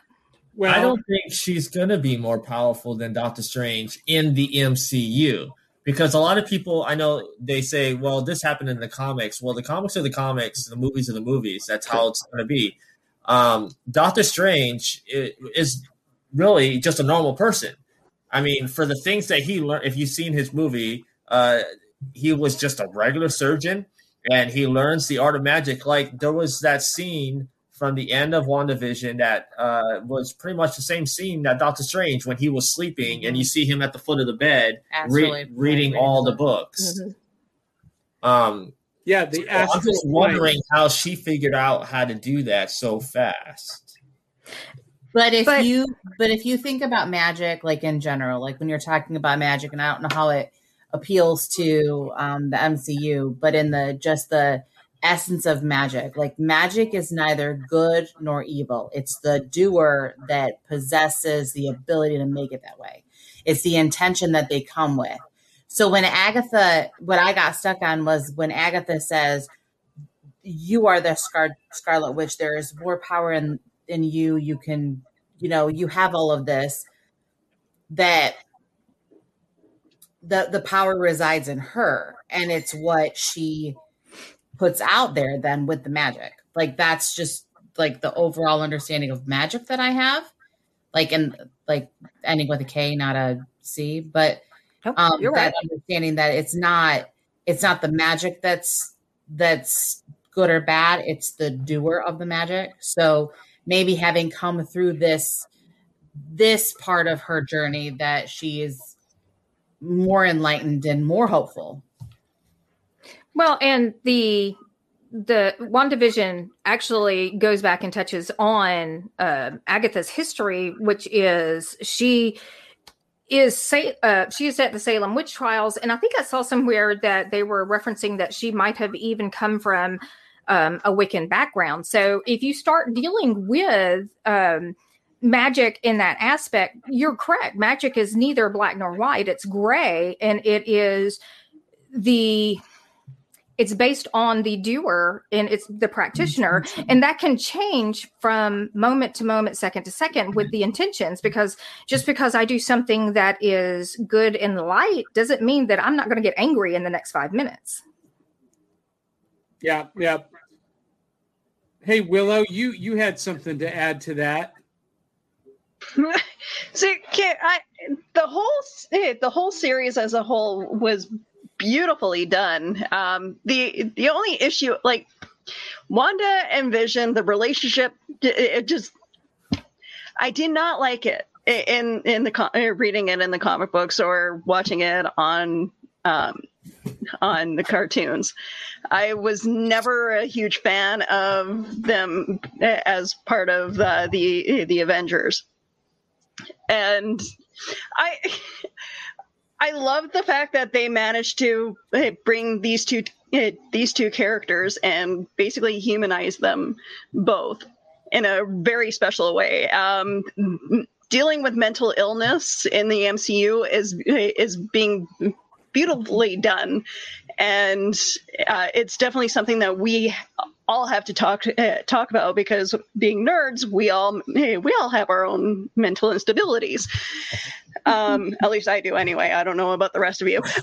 I, I have We're no idea normal. what you're talking about. Phew, We're all fine. We're perfectly fine. Nothing to see here. but We've got two of us on here who identify with the villain in the piece. I think I know at least one of us gravitates to Crazy Witch a lot. Kelly. Exactly. But seeing but seeing these two characters uh, actually, you know, uh, dealing with you know grief and stress and uh, loss is is empowering to to us. It's also a And I- very timely message. In uh, uh, I don't know anybody who has dealt with loss over the last year. I know personally I have, and you know his statement. Um, Kelly, you remember it better than I do. Um, Uh, grief is love persevering. yes, um, it really touched my heart because I mean there, I mean it, it was a very very timely message. Sorry, I didn't mean to interrupt. Oh no, no! By all means, like you guys uh, all have your uh, have all like yeah, masterfully described how you feel about the uh, this show, and my takeaway is just like like it t- completely changed my mind about the characters because it wasn't something that was dealt with in the 90s uh, as I was growing up. And it's like yeah they kind of they kind of did like the loss the grief but in, in a comical way so it didn't click. So that that's an interesting point willow. So um as as a an avengers comics fan from almost birth um you know i was reading the stories about vision and scarlet witch and their relationship and their romance in the 70s and they are one of the most beloved couples of marvel comics. And you know, uh, basically, John Byrne in the Vision Quest storyline split them apart, and then Brian Michael Bendis shattered any relationship that they had, and it's never been restored. And for people who, you know, kind of grew up reading that era in the 90s and 2000s, I can see your point that, you know, their relationship never really worked after No. that. But but in the original you know source material in the 70s i mean vision and scarlet witch were they they were they were more beloved as a couple than um reed richards and sue storm. And they were the face of marvel comics for a long time in the 70s that's interesting Yeah. though. Interesting perspective so i don't know i just i just couldn't connect with uh, either character uh, uh, but now just seeing them interact in a whole different way and like actually tug at the heartstrings one, one of the totally most- different one of the most heartbreaking things about this series for me has been um, the mixed reaction from people watching it for the first three episodes. Oh, This Mm. this morning, a friend of mine posted he had just started watching WandaVision, and I he didn't like it. He didn't get it. I said, just hang on till episode four. And so he posted this morning. John was right. Episode four was good. My recommendation is what he put: skip episodes one and one through three and pick up with episode four. And No. And I'm like, you are skipping over all of this wonderful context and texture and this homage to American uh, television, and you know, seeing um, the the the work that Dick Van Dyke was a consultant. He was on set working with them, and um, you know, just all of that in and of itself was beautiful. But then we get to episode eight, and now we learn why she has cast her reality the way she has because it's the only way she can, can maintain a connection to the memory of her parents. you know, I don't have any patience for this thing going on in our culture where people can't just give something. The, the damn things are 28, 37, 42 minutes long. It, it's not a huge slice of people's life to give some patience to four episodes. It, it's it's astonishing to me that we're alive to see this complete breakdown of understanding story narratives and being it, I'm, I'm thinking back to my D Space Nine fandom going, if I can suffer through the two slow seasons of that show, you can watch three episodes of an Thank you. Lucas. Okay, I'm but so on the flip tired it. side, And, and, and I, so I- much good TV out there that if something doesn't click, I get why people it's are so quick to weird on. though. Like, But, where did but these people here's the come thing. from? But the con- constant whining on the internet. No, I, I don't. I, I like, no, sorry. You know, It's not gonna if fly. Click. Just just move on.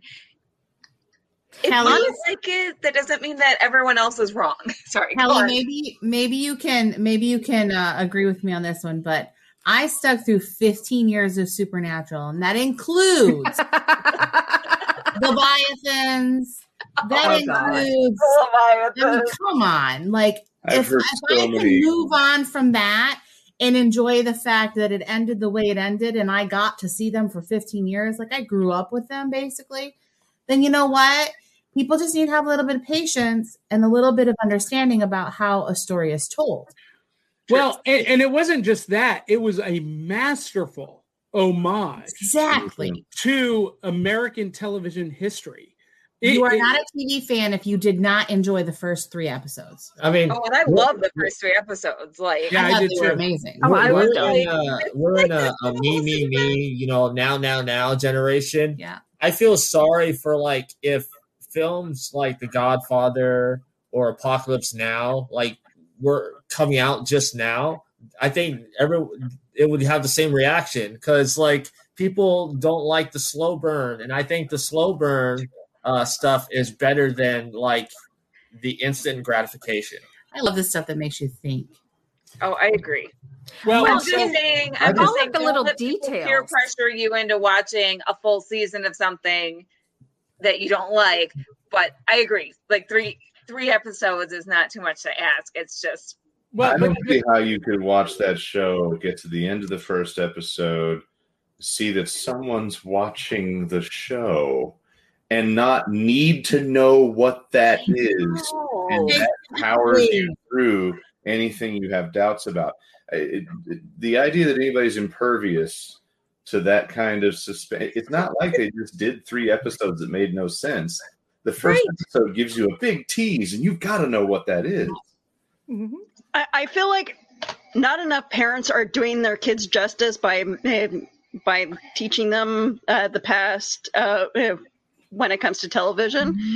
Um, I grew up watching uh, I Love Lucy um, and uh, Bewitched and all those other shows, um, and I absolutely I I loved the Monkees in my teens and it was just one of those shows that I was obsessed with, and I, I would record it whenever I was at school.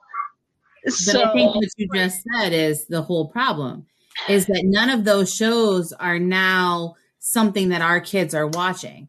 So like as time as timely as it was for us to be watching I Love Lucy and Bewitched, our kids aren't watching shows like A Different World and uh give me another one that's as symbolic. Well, like like growing pains or family or growing ties. pains or family ties. Our kids aren't watching those because for whatever stupid reason, They're watching we, Rick and Morty. we and are stuff letting like them that. watch Rick and Morty and YouTube videos that rot their brains.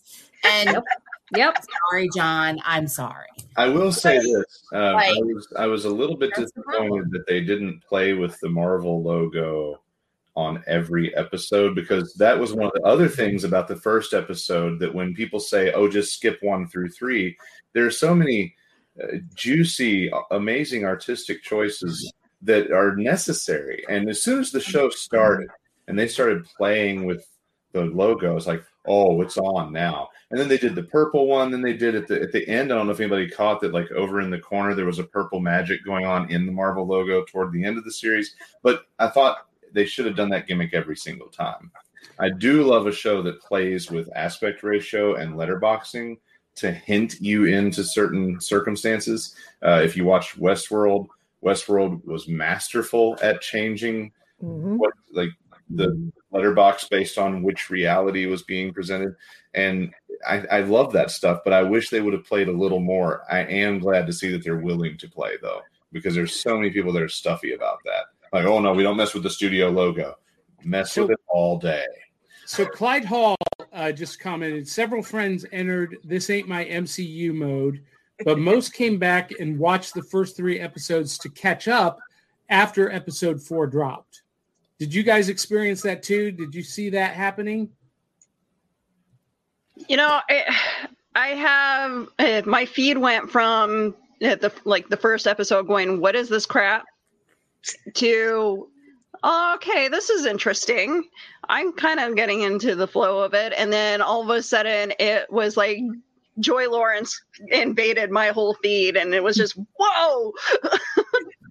Well, my fan base and friend base is very different. Um, I do have friends who are very much into uh, fandoms and comics and stuff, but a lot of the people that I interact with are um, vintage and pinup. And so, what I found was a lot of people that I knew were going in and seeing the designs and the structure and talking about the authenticity of the the wardrobe and the hairstyles and stayed for the story because they fell in love with it, which kind of was me. I mean, I'm I'm sitting there looking at the wardrobe going, "Oh my, I'm going to have to watch this." So, but yeah.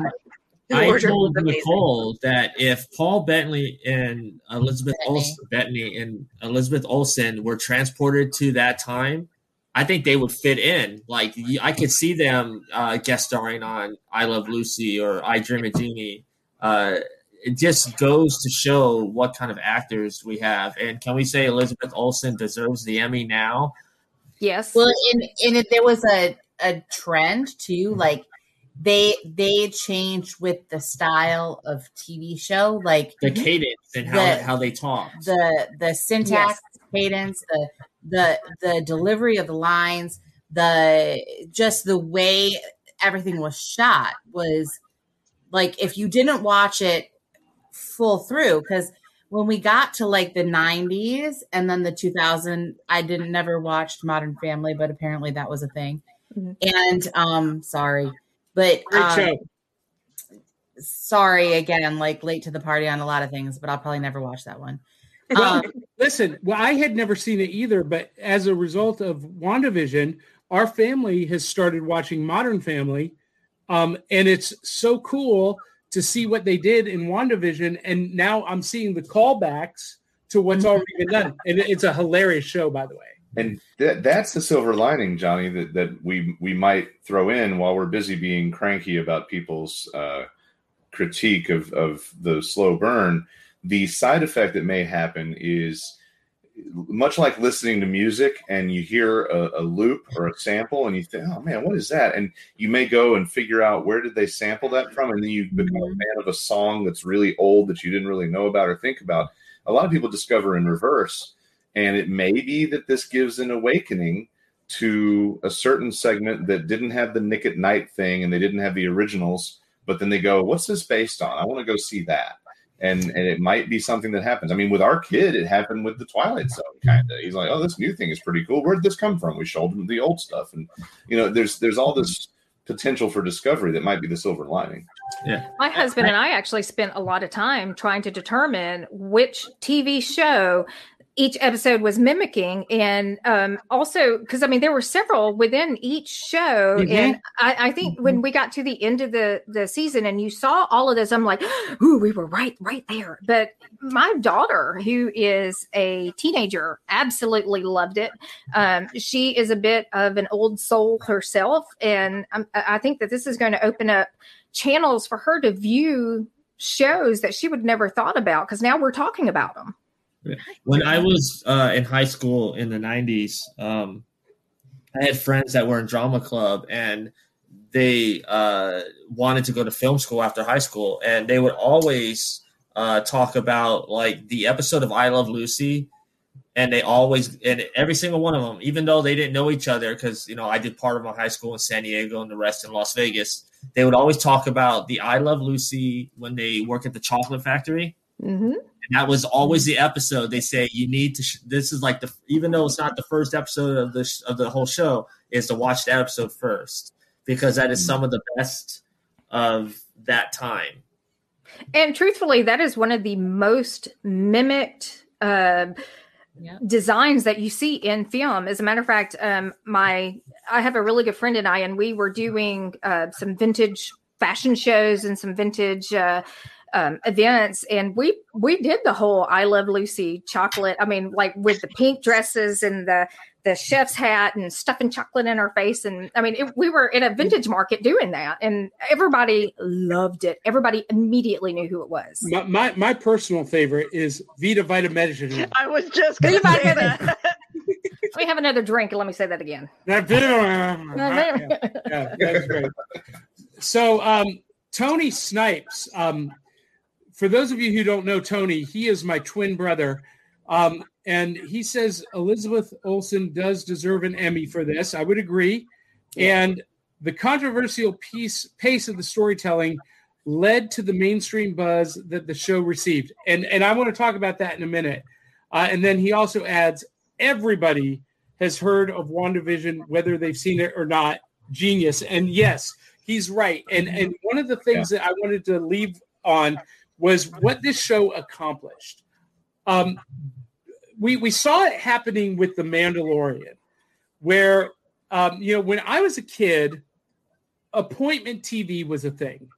Like if you didn't see that TV show that you love on the night that it aired, you didn't see it until it aired again when they repeated the series season, or three years later when they went into syndication.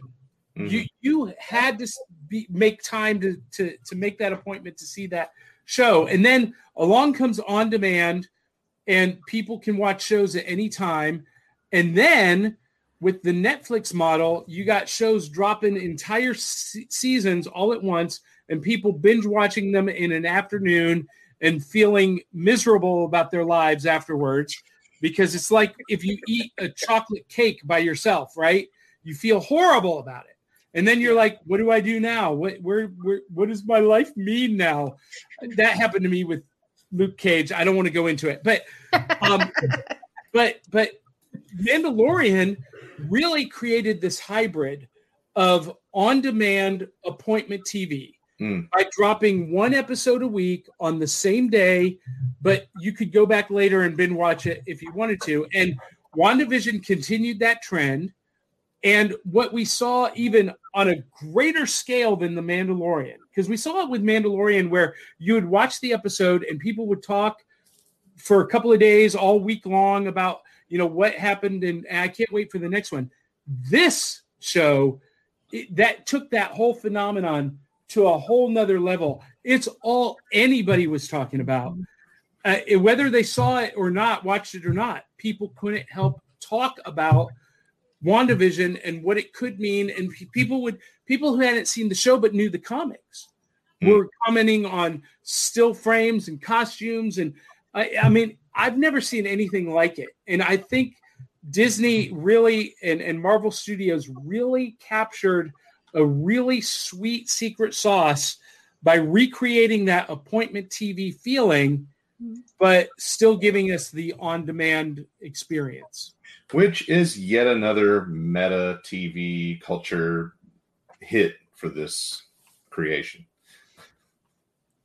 Yeah. So Clyde Hall said also, if you missed an episode, the kids at school the next day would talk about it and make you feel miserable. Disney Plus delivered a return to living for appointment TV. Yeah. Yeah. Johnny, I got a question for you. Sure. Before you uh, before you move us toward a conclusion, you haven't talked about loot. I don't know if you talk about it uh, in these evening episodes as much as Saturday mornings, but I'm curious because I want to know what kind of WandaVision loot everybody has been snagging. And I currently have a lonely Wanda oh, waiting Thank for- so much. for her matching vision, which I was able to snatch before it drove up to eighty dollars, but I had to wait for it. Um, they did the '50s ones, and I decided there, there's one of him as a human, but he, I mean, people that don't know would just see these in your house and be like, "Oh, that's cute, black and white TV characters of some kind." But there's one where his head is the Vision head with the briefcase and the suit, but that one is like shot way up through the roof, and it's going to be a while before I get it because it's a pre-order and a, a Big Apple collectibles thing. But um, when it comes, they'll, they'll they'll be the perfect little '50s version of these characters. But what are you guys seeing? Do you have you guys snatched up any any Yes. WandaVision loot? So so while Brian is grabbing his stuff, I have not yet. Um, although there is a a uh, Marvel Legends White Vision figure coming out, and I'm not a huge Pops fan. I have a few, but I do want that White Vision pop. Um, so I will be on the hunt for that. And let me give a shout out to a, a shop in Middle Tennessee for you guys who are in my area. Um, Dragonfly Comics in White House, Tennessee, probably has the most expansive selection of pop vinyls I've ever seen in any one place. So uh, it is worth the trip up there if you're in this area. Cool. Brian, what did, what what do you go? What did you go get? Okay, so last week on Thursday was Emerald City Comic Con, and I got what is probably the hottest WandaVision pops on the market. Well, you can't find them now. Maybe on eBay for like two fifty or more. Wow! Ah, Yay, the twins. Oh, Halloween. Wow. oh, They're So so cute. He was hilarious. He's like, I get a text. I'm sitting at my desk at school and I get a text and it says, Ugh. And I was like, Uh, What? And he's like, Can't find twins. Yeah, Amazon. Amazon hiding them. And I went, Okay. Now I'm going to go home to a Neanderthal, and I have no idea why. Because I don't know what this what this like the, Amazon hide stuff now. Like, what are you talking about? He's like, and then like an hour later, I get got twins, and then there's a whole bunch of emojis, and I was like, crisis averted. You're like, I hope they're not live human twins. Well, well, I re- Well, the thing is, No on more Thursday at 9 a.m. Eastern Time, that was 6 a.m. Pacific, Funko released the Emerald City Comic Con Pops. Amazon did not release these pops until about an hour and a half after they were supposed to. And as soon as I ordered them, they went out of stock. So I was lucky enough to snag them. And now the only way to buy them is on eBay or through a like comic shop, but it's going to be triple digits. Yeah, it's like 120 right now through an independent seller on uh, on Amazon. So that's probably this the the ground floor is 120 and up. I, I will say this too. There is another shop here in Middle Tennessee called Replay Toys, and uh, they specialize in you know aftermarket stuff, but they do not price gouge. They they um they uh stuff that's like I I got a, a, a Cara Dune pop after they had started skyrocketing for thirteen dollars for them because they Wow. didn't they didn't price gouge it. Um, so that's another resource, Replay Toys in Middle Tennessee to check out. So I got a question for Lucas. You mentioned uh, Big Apple Collectibles. You've bought stuff from them before? Uh, no, this is the first experiment in that. Yeah, because I just found out about uh, them today, and uh because they have mystery boxes, and I think I may hop into that. hey, that's that's Not Mike all. That's uh Mike Carbonaro's uh, outfit, not the not the Mike Carbo YouTuber guy, but Mike Mike Carbo, the huge comic book collector guy who uh, hosts the Big Apple Comic Con every year. Um, he's he's a real dude. I, I mean, he's he's the real thing. So It Um, seemed pretty reputable from what I could tell. I had never shopped it before, but it uh, it looked like it was decent. And on the day that I did that, that figure was was sixty bucks on Amazon already, and I was wrestling with whether I was obsessed with having that matching pair would pay that much because I'm not a pop Gotta have the collector. I'm very spotty. Like I purposefully invest in pops that I think represent something I want seen. I don't try to get all of it. Um, but uh, you know, I looked at it and thought, you know, it's a twenty-two dollar pre-order. How, you know, how much could go wrong? What I really hope they do with this uh, Marvel Legends retro line, wouldn't it be great if they did a black and white Vision and Scarlet Witch in the retro that would be neat. style? Yeah. Yeah. Yeah. Did, did you see? These are out of my budget. I'll never be able to afford a hot toy, uh, which are like two something. They just released Vision and Scarlet Witch in her new outfit that you see her in at the end of WandaVision.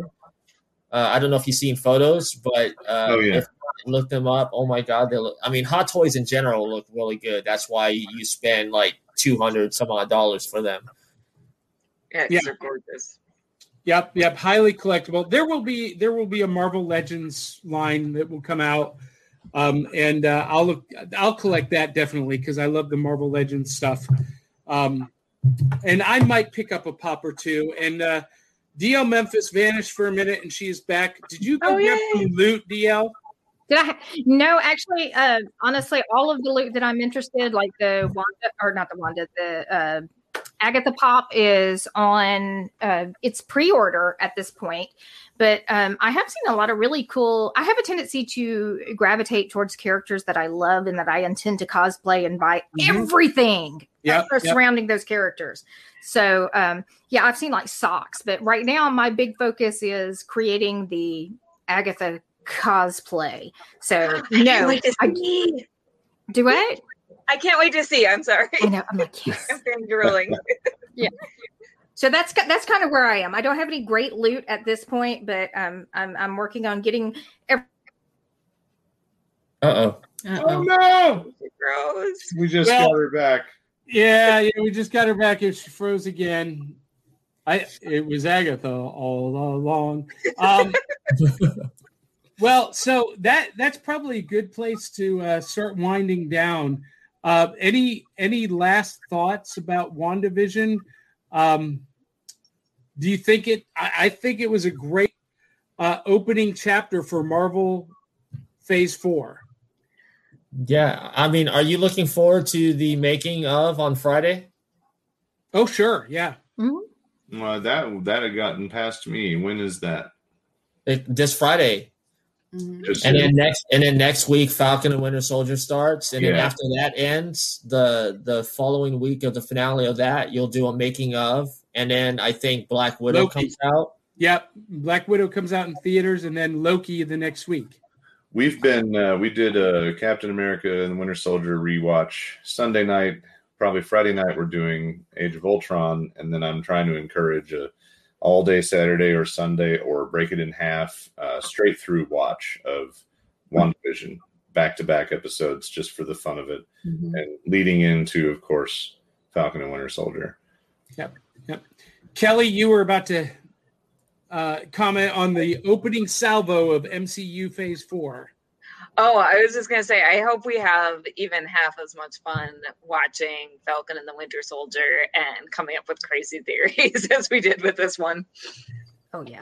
Now, uh, one last question, and and this is kind of interesting because you know Black Widow got pushed, pushed, pushed again. Um, do you think that this show has rekindled any kind of anticipation for Black Widow, or has Black Widow just been a victim and, and had all of the oxygen sucked out of the room by WandaVision? Ooh. No, Mm. I think people are still looking forward to Black Widow.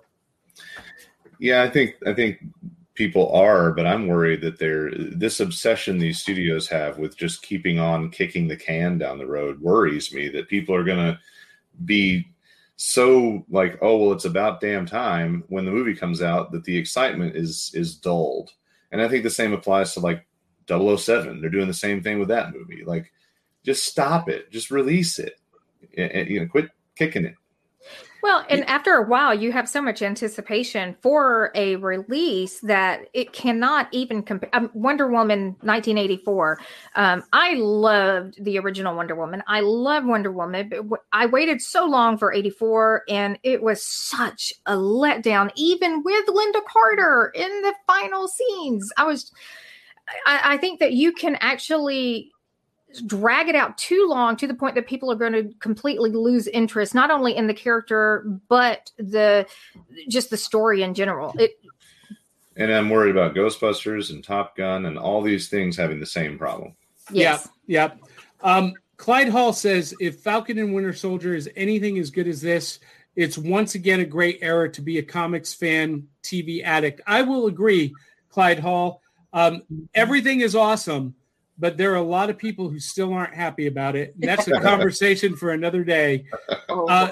Tony Stipe said they should not do a season two of WandaVision. I agree. It was well done. Leave it as a finished masterpiece. Amen, my brother. Testify. Yeah, well, Kevin Feige said that some of these shows will get second seasons, but not right away. So they'll like flow into a movie and then come back and then flow into a movie and then maybe come back and do two seasons. But certain shows are definitely going to be one and done. I think WandaVision's one and done. I think it should be. It I should think be, but you don't even have to have the same show. You can always just keep having limited series, and the stories continue. And we may be in a post-season uh, universe of of streaming media. It could be that we don't obsess over seasons as much, and we start seeing how stories just kind of fold over into other stories. yeah, that would be great. I kind of feel like that that's what they're doing though too that it kind of um pushes us to kind of look at the bigger picture too like how does this tiny part move into something bigger and then where do the characters go after that and then do we come back to them or do we go back to go on to something else um because like I don't I don't want to see WandaVision again. I want to see what's next. Like I I want to see where she goes from now. Like where she goes next. I want to Yeah. see that. I don't want to see anything else. Well, very cool. Well, we are coming up at two hours. Can you believe it? and and not one bit of toxic fandom poked its head into this discussion. It's a miracle. wait wait we can get that in no i'm just kidding Excellent. Thank you guys for being on. Um, let's tell everyone where they can find you. Brian Nicole, Reels and Heels. Yeah, Reels and Heels uh, every Saturday at two fifteen Eastern. Um, I have uh, a couple of comic book guests uh, this weekend, which um, I'll announce tomorrow. I, I've, I've he will announce them to me tomorrow as well. yeah. Yeah, it's an interesting uh, comic, um, and I'll have all the details. I just don't want to to make the announcement just yet I have to work some some things out. But yeah, you can catch us every uh, Saturday on Reels and Heels And, and the and HWS Web TV YouTube channel. where I fly by the seat of my pants and thank God I only have to be here to look pretty. And I do have to say, Willow did an awesome job last weekend. and uh, Willow, hold that thought. Thank you. Hold, hold- wait, because um, we, we we got a big build up here. Um, Kelly, Phoenix Sisters cosplay on YouTube. Um, Yep. Drunk Comics, and then for us, you do uh, Back Issue Breakfast Club. And uh, what? So what's coming up on Drunk Comics? Uh, Drunk Comics, actually, it's funny you guys were talking about Godzilla because that's the next episode. I'm editing that one. It should be dropping tomorrow. All right, cool. So Uh, D'Elle Memphis, you guys are finishing up a record with the Murdering Crows. What else is going on? Well, uh, that's my primary focus at the moment. Although you can find me Saturday mornings occasionally with uh, back of the cereal box and just kind of let this horse or let this cat out of the bag. Um, we do have another show coming up that's part of the back of the cereal box franchise called Ice Cream Queens, which is going to be horror, goth, and everything that's creepy that just appeals to my little dark heart. So you'll be seeing that. Um, you can find me in the Murdering Crows on Facebook, on Instagram, on YouTube, anywhere that you think something creepy might be looking lurking in a corner. That's where you're going to find me, like a spider. Lucas, what uh, what rabble rousing are you up to? oh boy, you know it's uh, it's weird when you uh, when you can't figure out what to name a podcast and you can't even catch up to posting all of your videos on YouTube. But you can go over to YouTube and see some of my ever ever uh, evolving backlog of my uh, sociopolitical banter uh, in day drinking discussions. Uh, but I am in the process of branding, naming, and conceptualizing that into something more. And I'm actually getting some guidance from our own John Pyka on uh, how to put that together. Nah, I don't know if it'll be under that banner, but I do have the stump. If you're uh, on Facebook, go look that up. It's impossible to keep up with everything. Um, and then I am also, like I mentioned at the top, studying up and getting my background material for a future drunk comics, and uh, that ought to be a lot of fun.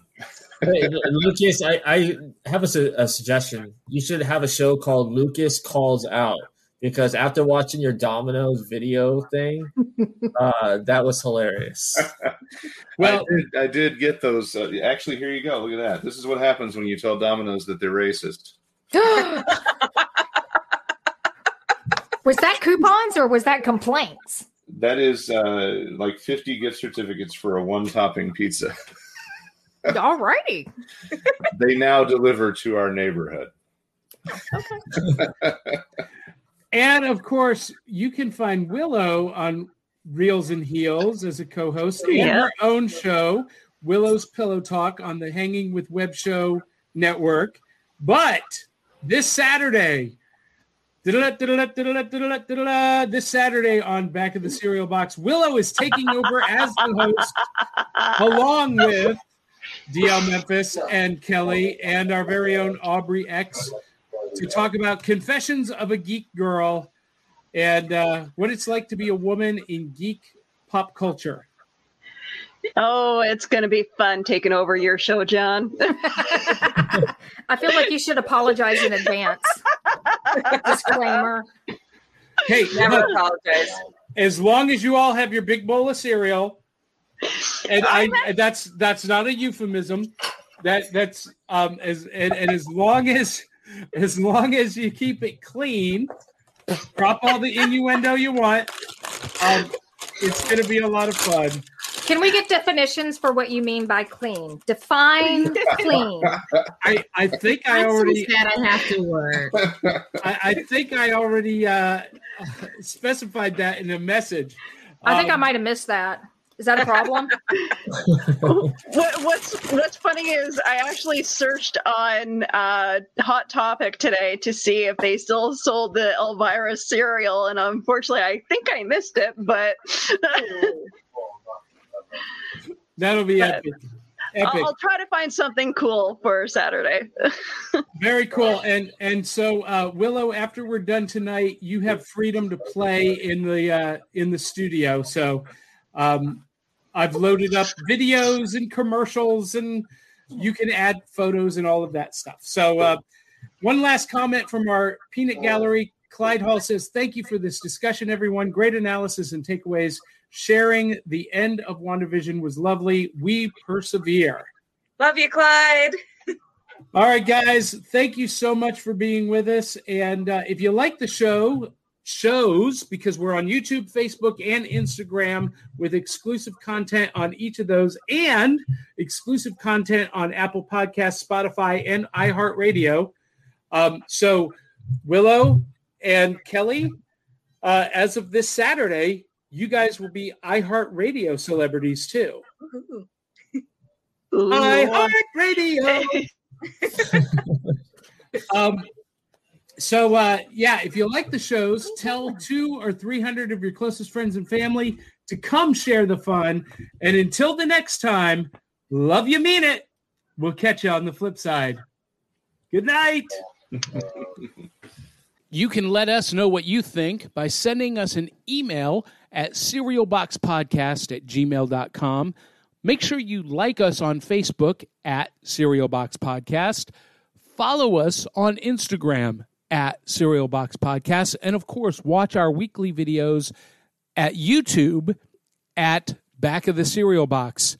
And you can always listen every week on iTunes and Spotify. Thanks for tuning in. And until the next time, love you, mean it. We'll catch you on the flip side.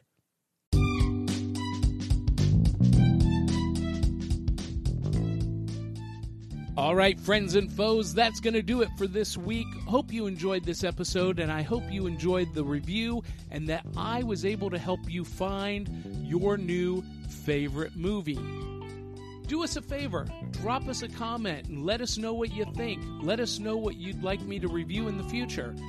You can do that at Facebook, Instagram, Twitter, or do it the old fashioned way and send us an email at cerealboxpodcast at gmail.com. And while you're at it, don't forget to check out our YouTube channel and all of the great content there. And if you like what we do, please support us by liking, commenting, subscribing, and sharing with two or three hundred of your closest friends and family.